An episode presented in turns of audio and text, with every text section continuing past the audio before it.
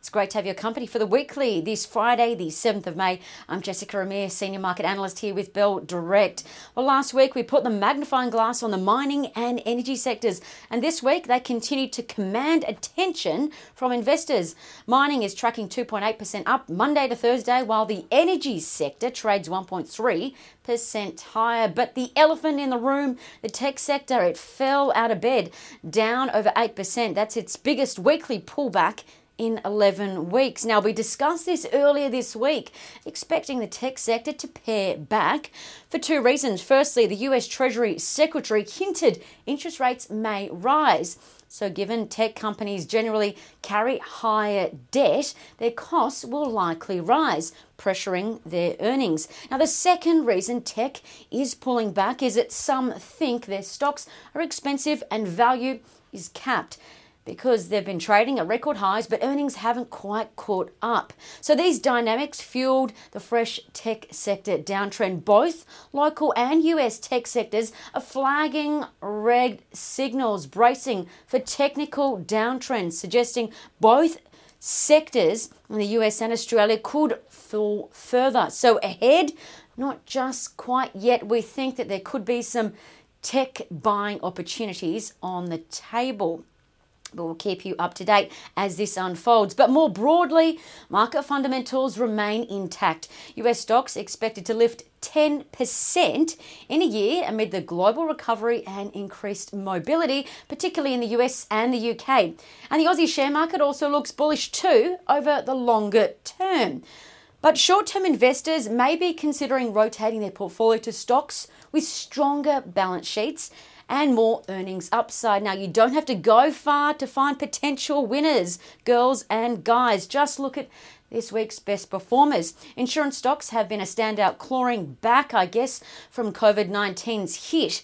Last week, we hinted insurance stocks were on track for a recovery as policy numbers are growing.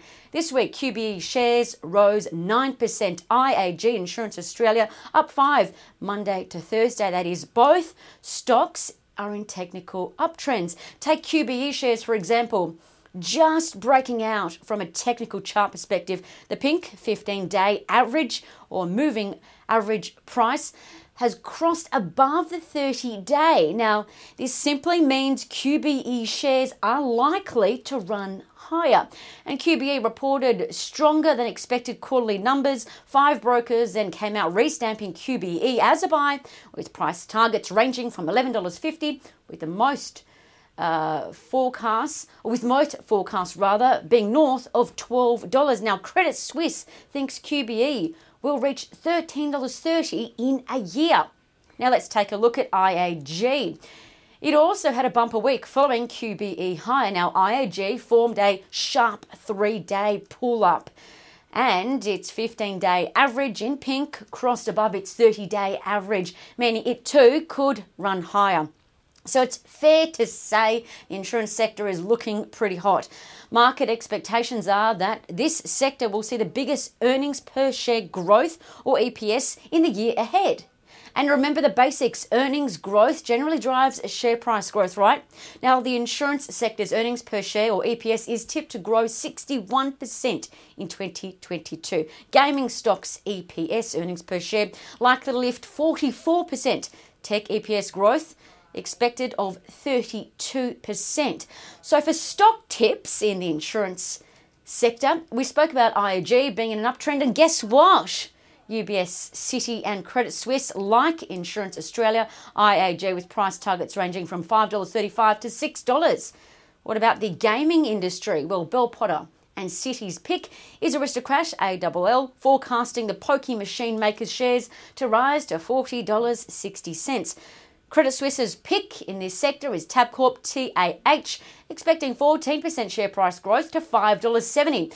So there's plenty to consider for the week ahead. Remember, if you do have any questions, leave them in the comment section on YouTube and we'll get back to you. Thanks for your company this week for the weekly, and thanks for your company across the entire week. I'm Jessica Amir with Bell Direct. From all of us, have a happy and safe weekend.